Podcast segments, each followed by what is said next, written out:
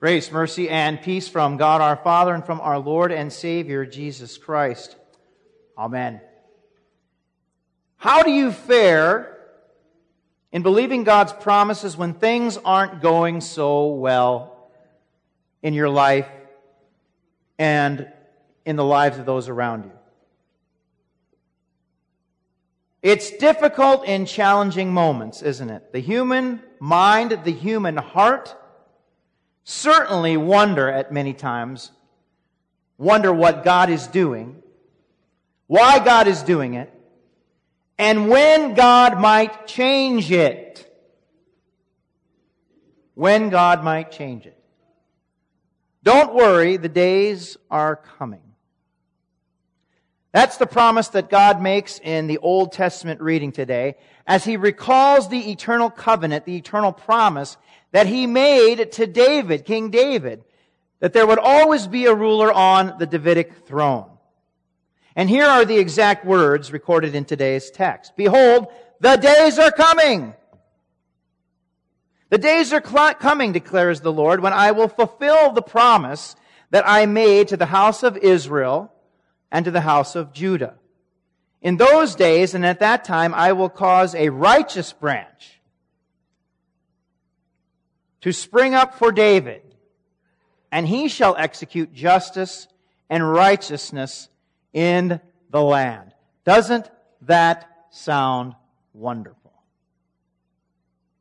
Even in our day, we long for justice and righteousness, and not just fallen, broken, human, sinful justice and righteousness. Not just righteousness and justice in general, but justice and righteousness that is God's. That's something that we all long to see, or at least should. But as these promises come to Jeremiah, current circumstances don't look so rosy. So as God makes this promise through the prophet, the word of the Lord comes to him, things around him don't look so good. First, the prophet is shut up, locked up in the court of the guard. Why was he there? Zedekiah, the king of Judah, had imprisoned him because the prophet had shared words from the Lord that were bad news. Here's what was said. Behold, I am giving this city into the hand of the king of Babylon. That's not good, by the way. He shall capture it. Zedekiah, king of Judah, shall not escape out of the land. Out of the hand of the Chaldeans, excuse me, out of the hand of the Chaldeans, the people who are invading, so the king's going to be taken off but shall surely be given into the hand of the king of Babylon, and shall speak with him face to face, and see him eye to eye. And he shall take Zedekiah to Babylon. So the king's going to go into exile. And there he shall remain until I visit him, declares the Lord. Though you fight against the Chaldeans, the oncoming army, the invaders, you shall not succeed. How do you fare in believing God's promises when things around you aren't going so well? When they're falling apart? Would you be able to hear this promise? Truly hear it and take it to heart and believe it about how the days are coming that God will keep his promise to David, when you, would you be able to focus on that at all? When your country stands on the verge of exile, when your king stands on the verge of exile, when you most likely stand on the verge of exile, a Davidic king, always on God's throne, really? With the Babylonians right outside the gate?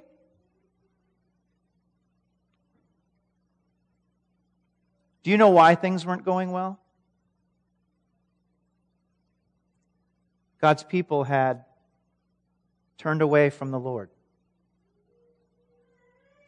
They had turned to foreign gods. They were clinging to and worshiping gods who could not save, who did not have a history of performing acts in human history that benefited God's people.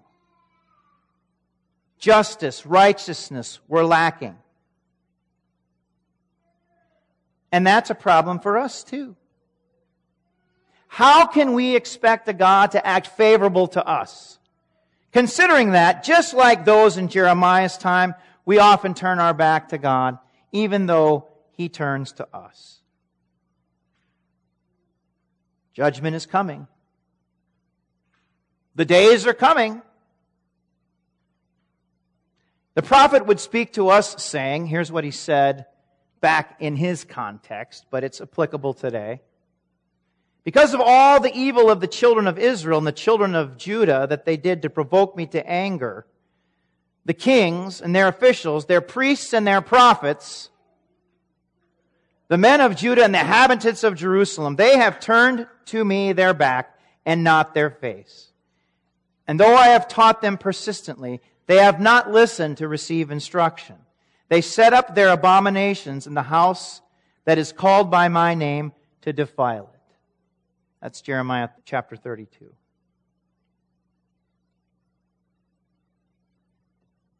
As you encounter disappointment, disease, death, disengagement as well from God's Word and God Himself and a host of other things on your doorstep, how can you be confident and how can you be joyous? How can you hold on to God's promises when your whole world crumbles around you and when you yourself are a mess? Beset by fear, doubt, apathy, whatever. Fill in the adjective.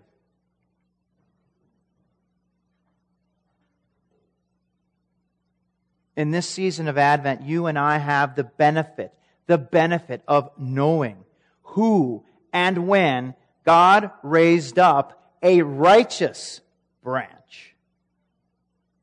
a Davidic king, the one who would fulfill this promise that God gave in the time of Jeremiah.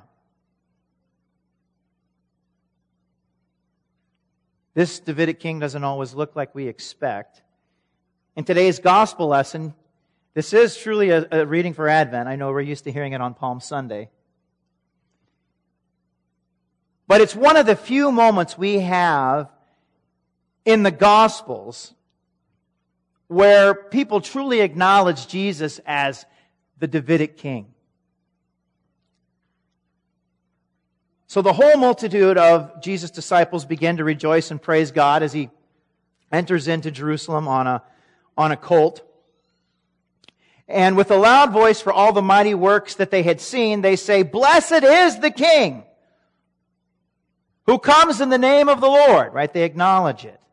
Peace in heaven and glory in the highest. And Mark, in the Gospel of Mark, in this historical narrative, he records the following cry of the crowd.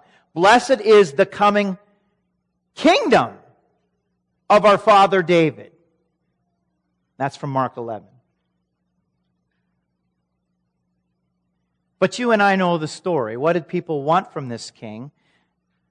The context, right, in Jeremiah might seem to suggest that this is simply an earthly kingdom, right? That the Messiah is coming, that the Davidic king is coming to, to usher in, just an earthly kingdom, right? The context might seem to indicate that to us on a surface level. But God had so much more in mind, something better. I know that's hard to believe, but something better. We heard this in the gospel lesson for Thanksgiving as Jesus stands before Pilate, that his kingdom is different. In that exchange from John 18, Pilate enters his headquarters and calls Jesus and says to him, Are you the king of the Jews? Tell me, Do you say this of your own accord? Or did others tell you that about me? Am I a Jew? Pilate answers, your, your own nation, the leaders, have handed you over to me. What have you done? And Jesus says, My kingdom is what? not of this world. If my kingdom were of this world, my servants would have been fighting, right? I'd be liberated. That I might not be delivered over to the Jews, but my kingdom is not of this world. That's from John 18. And you might say, well, that's different than Jeremiah 33 and 32, isn't it? No, it's not. Listen to the context. This is before our text that we heard for today in chapter 33. Listen to what God promises. I will restore the fortunes of Judah and the fortunes of Israel and rebuild them, right, he's talking about the people, as they were at first. And here's what he says. How will he rebuild? I will cleanse them from all the guilt of their sin against me. Doesn't sound like an earthly king to me.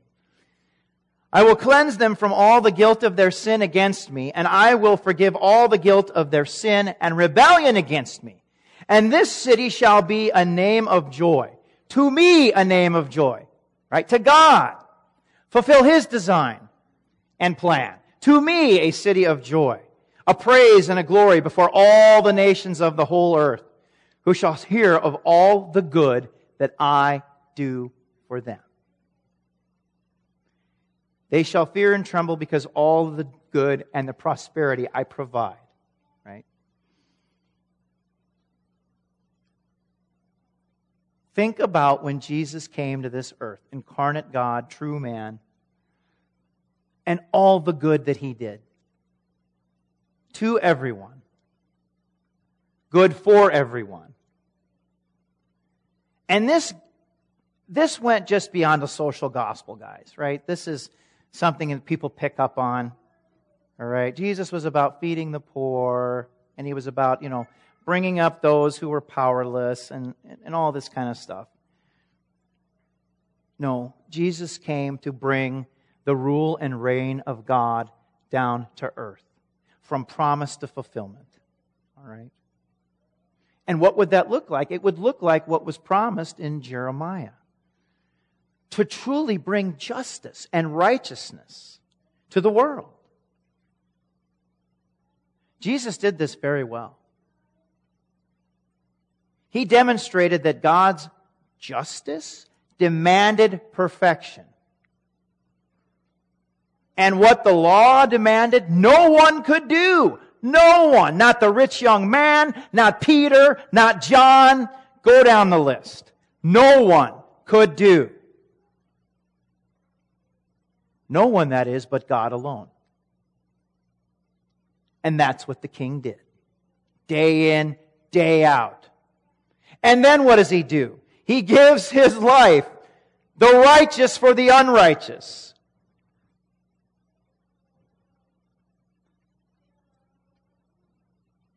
Jesus.